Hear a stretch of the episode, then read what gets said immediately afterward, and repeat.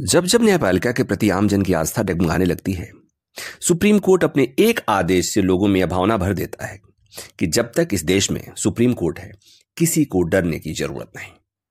बात चाहे संविधान पर संस्थागत हमले की हो या व्यक्ति के मौलिक अधिकारों पर आघात की, सुप्रीम कोर्ट ने हमेशा से लोकतंत्र के गार्जियन की तरह और संविधान के प्रोटेक्टर की भूमिका निभाई है।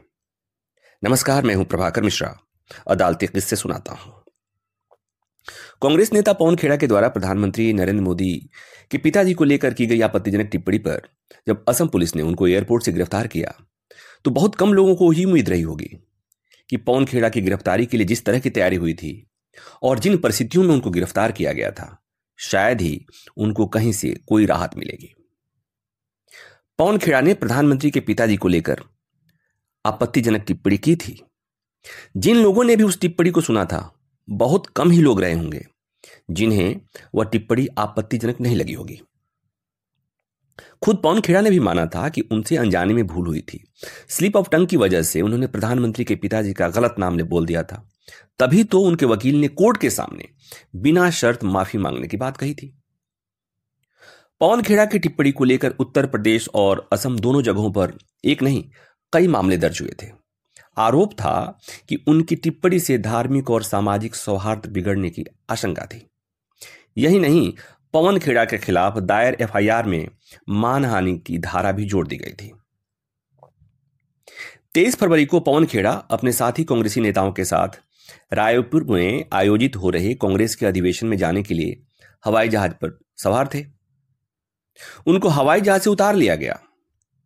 दिल्ली एयरपोर्ट पर स्थिति बिगड़े नहीं तो स्थिति को नियंत्रित करने के लिए अर्धसैनिक बलों की तैनाती कर दी गई और असम पुलिस ने पवन खेड़ा को गिरफ़्तार कर लिया। इससे पहले ऐसी कोई नाटकी गिरफ्तारी कभी हुई हो, ऐसी मिसाल शायद ही कहीं आपको मिलेगी।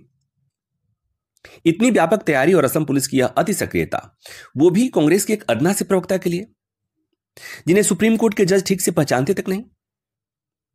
जब मुख्य न्यायाधीश की बेंच के सामने पवन खेड़ा की गिरफ्तारी की बात मेंशन की गई थी तो सीजीआई चंद्रचूड़ ने यही सवाल तो पूछा था कौन पवन खेड़ा? उधर पवन खेड़ा की गिरफ्तारी हुई। इधर वरिष्ठ वकील और कांग्रेस नेता अभिषेक मनु सिंघवी ने सुप्रीम कोर्ट में याचिका दायर कर तत्काल सुनवाई की मांग रख दी।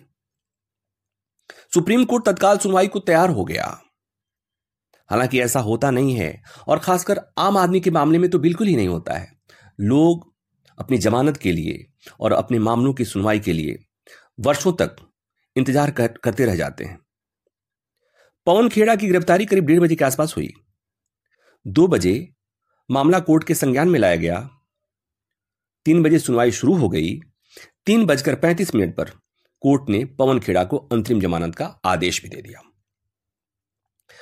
अंतरिम जमानत देने से पहले जजों ने पवन खेड़ा के उस विवादास्पद बयान वाले वीडियो को दो दो बार देखा था। क्योंकि पवन खेड़ा के वकील की दलील थी कि पवन खेड़ा से अनजाने में गलती हुई है, अनजाने में स्लिप ऑफ़ टंग की वजह से गलती हो गई। लेकिन असम पुलिस की तरफ़ से उनकी वकील additional solicitor general Aishwarya Bhati की दलील थी कि वीडियो देखा जाना चाहिए। वीडियो देखकर पवन खेड़ा के हाव भाव से समझा जा सकता है कि उन्होंने जानबूझकर प्रधानमंत्री के खिलाफ अभद्र टिप्पणी की थी यह अनजाने में हुई गलती नहीं थी। सुप्रीम कोर्ट के जजों ने पवन खेड़ा के उस बयान को देखा, उस वीडियो को देखा, फिर भी पवन खेड़ा को फौरी तौर पर राहत दे दी। लेकिन सीजीआई जस्टिस चंद्रचूड़ ने एक नसीहत भी दी थी कि चर्चा का एक स्तर होना चाहिए। सीजीआई की यह टिप्पणी भले ही पवन खेड़ा के बयान में के मामले में थी, लेकिन इसमें उन नेताओं, मंत्रियों के लिए भी संदेश था जो सदन में और सभाओं में अमर्यादित बयान देते रहते हैं। और यह बात न आपसे छुपी हुई है, न जजों से छुपी हुई है। और साथ ही संदेश टीवी में प्राइम डिबेट करने वाले उन एंकर्स के लिए भी था, जो ऐसे ही प्रवक्ताओं के अनाप शनाप बयानों के दम पर अपनी पत्रकारिता करते हैं। सुप्रीम कोर्ट ने अपनी भूमिका निभाई है। अब बारी नेताओं की है जिन्हें कोर्ट की नसीहत पर अमल करना है। मैं जानता हूँ कि आप सोच रहे होंगे कि कोर्ट की नसीहत का इन नेताओं पर कब असर पड़ता है जो इस बार पड़ेगा।